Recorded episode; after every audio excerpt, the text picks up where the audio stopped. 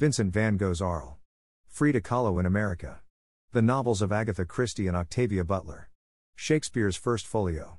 The Beatles and the Magic of Collaboration, and FDR's First 100 Days. These were just some of the online courses offered by Roundtable by the 92nd Street Y, New York since it was launched in May 2022. Now, the year old online learning platform, which was modeled after 92NY's 150 year commitment to lifelong learning, and which features renowned historians, celebrated writers, political pundits, and well known chefs as instructors, has expanded to include courses featuring experts and educators from renowned cultural institutions throughout the country, and on a wide range of topics.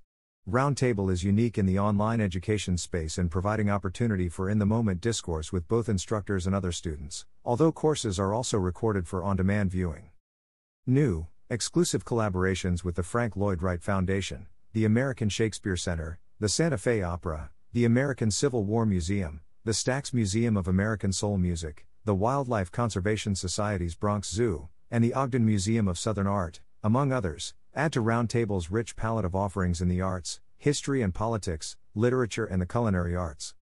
Roundtable, which was founded with the idea that interactive discussion is essential to learning, will expand even further in June. A new Coffee with a Curator series features intimate, curator led, Tuesday morning sneak peeks into exhibits at the Isabella Stewart Gardner Museum, Boston, Massachusetts, the Charles M. Schulz Museum, Santa Rosa, California, the Musical Instrument Museum, Phoenix, Arizona, the Storm King Art Center, NY, London's Ben Uri Gallery and Museum, the Museum of Arts and Design, NY, as well as the Rubin Museum, NY, among others.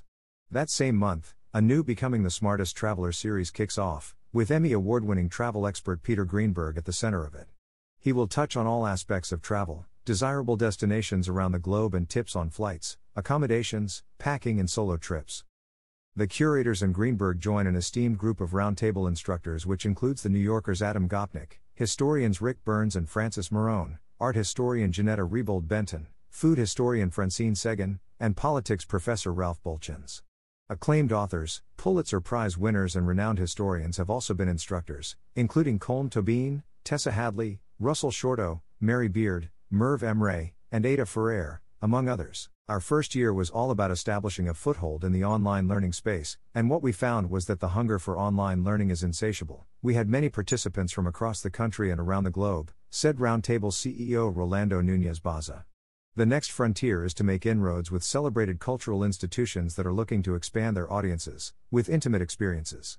Art lovers around the world have long been fascinated by the Isabella Stewart Gardner Museum, for example, but if you're in California and you can't afford to visit the physical museum in Boston, then an intimate online look at their collection, with one of their curators, is the next best thing.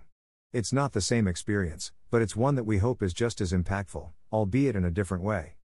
From May 2022 to May 2023, Roundtable presented 350 courses on a wide range of topics featuring 230 experts as instructors.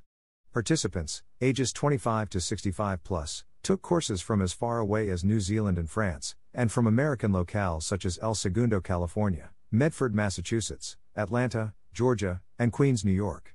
In all, there were 13,000 participants representing 23 countries and 47 states.